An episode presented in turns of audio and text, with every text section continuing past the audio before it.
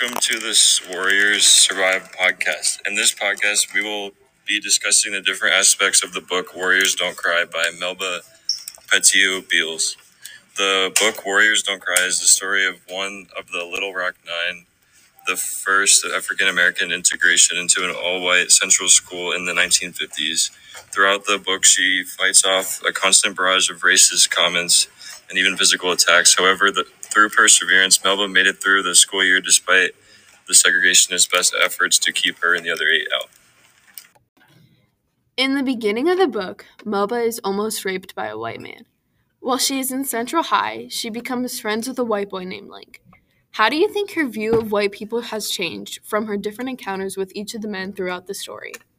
In Melba's life, she was constantly treated poorly by the white men around her. Because she almost got raped by a white man, she continued to view them as men who hated her and wanted to harm her. As she met Link, a boy at her a white boy at her school, her opinion started to change and she realized that not all white men were bad. Yeah, I agree. Uh, one other thing that you could add to this was that, uh, like, I don't know, her guard Danny was also a white man. I believe she learned to trust him as well, which also could have helped sway her opinion in that all not all white men were not bad. Yeah, I agree. Yeah, I'd agree mm-hmm. as well. In the book, Melba goes to Ohio to visit her aunt and uncle. Because Ohio is a northern state, segregation was less prevalent. Do you think that this trip influenced Melba's decision to go to Central when she got that opportunity?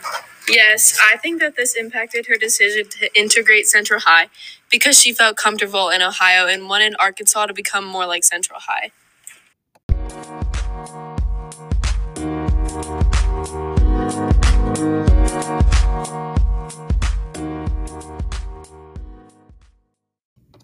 Hey, what should we do today? I think we should go get some ice cream. No, no. I think we should go on a car ride. No, that's so boring. Um. Oh, what if we go to Kings Island? Oh, is that the place with all the roller coasters? Yeah, they have so much more though. Not only do they have roller coasters, they also have ice cream, games, and so many other places to eat and just so much more to do for only $45. That sounds so fun. Can we go more than once this summer? Yes. You you know what we should do? We should get season passes. They're only $120. Oh my gosh, that's awesome. Yeah.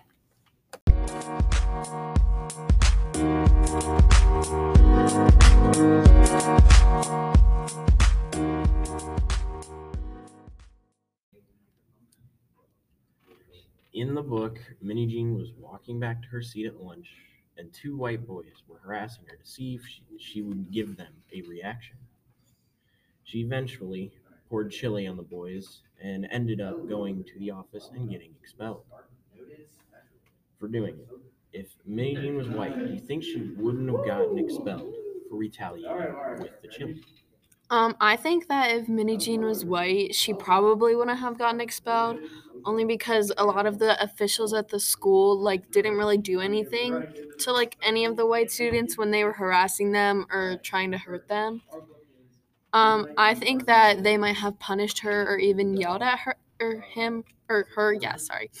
Um, but I don't think that she would have gotten expelled. Yeah, I agree, especially because the white students were doing like such horrible things to the Little Rock Nine, and they weren't really getting in trouble for it. So spilling chili would be like a small problem compared to what else they've been doing. And um, I think the racist superintendent also had a big deal with that because you remember in the story, like he always was kind of against them coming to their school. He was part of like the segregationist groups, all of this sort of stuff. And I definitely think his harshness uh, toward Melba dumping the chili on him was definitely due to sort of his racist attitude. Yeah. Yeah, and he tried to like push against the integration the whole time. He also had help from the school board and literally everyone else because of racism. Yeah. Yeah.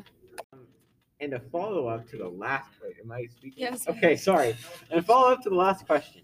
Do you think that the other uh, members of the Little Rock Nine took appropriate precaution by not helping her? What about a riot? Do you think one would have formed? Because they've always been worried about, um, like the white students like gathering together and just beating the crap out of them if uh, they formed together. Um, so, Bannon, what do you think? Uh, I I believe they did take the appropriate precaution because that superintendent would take every opportunity to kick them out no matter the cost, even if it costed him possible possibly more students.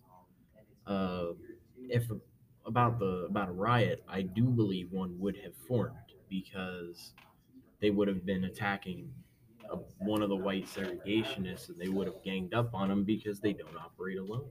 What do you guys think?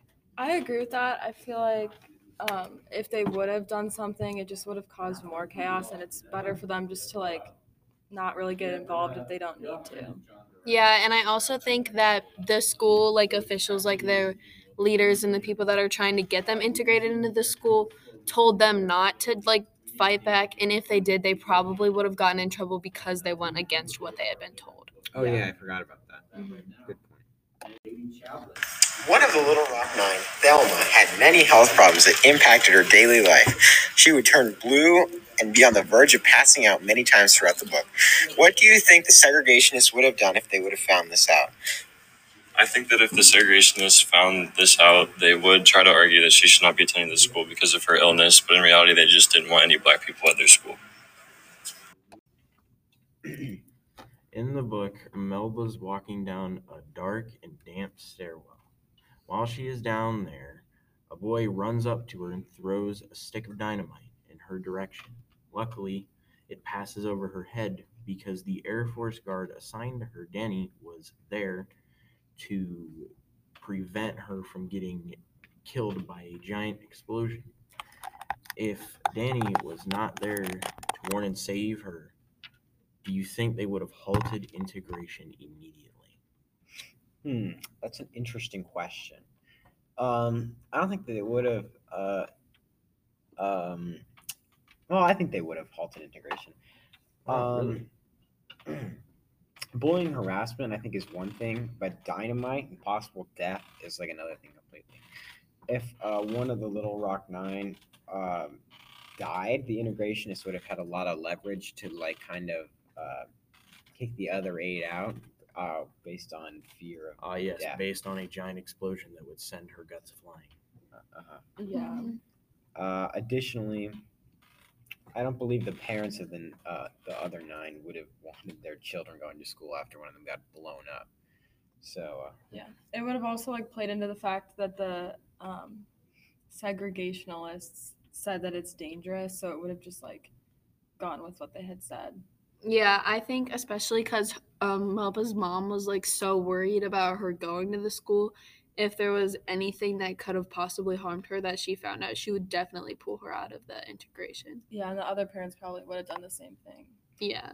now in the book, I didn't mm. catch this, but like, does Melba tell her mom like a lot of what happened, or like not that much? I think She, she does tries to not. She hides most of it from her mother. Yeah, Yeah, because she- her mom is a little nervous about the whole thing. Yeah, she Yeah. keeps all of it to herself and writes it in her diary. Okay, I thought she at least told something. Did you tell She- her? She does tell some of the stuff. Okay, did she tell her grandma anything? I can't remember. Um, no, not really. she would like cry to her grandma sometimes, and her grandma would like tell her like, Oh, it'll be fine. Oh, there's this this Christianity. well, that exe. also kind of like plays into the title too. Like the Warriors Don't Cry, she would say that a lot. So- Yeah. Throughout the book, Melba turns to her grandma and the Bible for advice. How do you think those two things influenced her to decide to stay in Central High School and fight for integration? Well, uh, that's a good question. Uh, well, I think like her grandma told her that God put her on the earth to integrate Central High, and I think that influenced her because whenever she wanted to like wuss out or uh, not go in there anymore, um, her grandma always told her that uh, it was God's plan for her to do this, and she had to make it through. And I think that really caused her to persevere through all this stuff. She um she also every time she get ready to quit, she'd think of the Bible. Her grandma made her read that thing night and day, and that also helped her. Uh, I'm pretty sure there was a third influential figure, uh, Danny, the Air Force dude, the Air Force guard dude assigned to her, who would uh, who would keep her safe from all the students and make them back off. Yeah, I also think that her grandma helped her like stay strong and not cry when she was at the school because one day when she went to her crying, she told her not to cry in front of anybody and to stay strong. And I really think that that helped her to like not be as made fun of because the white students at the school would definitely make fun of her if they caught her crying. Uh, yeah. Also, uh, oh, go ahead, Elise, if you have something to say. Okay. Go. Um. Also, her grandma told her like to say thank you every time um, something like one of the students did anything to her, uh, so they wouldn't get the reaction they were hoping for. Uh, do you have anything else? I think that definitely helped and was one of like the main reasons why like more significant issues like didn't occur because they weren't like given the reaction that they wanted from Melba and she stayed strong and treated them with kindness throughout it. Yeah, I'd agree. Um, about the book though, I thought it was a really good book and a, like a good read. It was quite an eye opener of how uh, these students were treated back in the day. Um, uh, what do you guys think? Yeah, I thought it was really good and it taught me more than like any other like article or textbook ever did. And it just like showed how much the Little Rock 9 went through and like all the harassment they had to face. Yeah, I think that it was a good book to learn more about what they had to face as well because the stuff that they faced isn't really covered in our curriculums. And it just shows how hard it was to integrate and how far that they had to come. Yeah, we Yeah. only learned about the executive order, about Eisenhower and that stuff. We never actually learned about how the students were treated and how awful it must have been. Yeah. Uh, and I, you're probably not going to forgive me for this one, but remember, warriors don't cry, warriors survive. Thank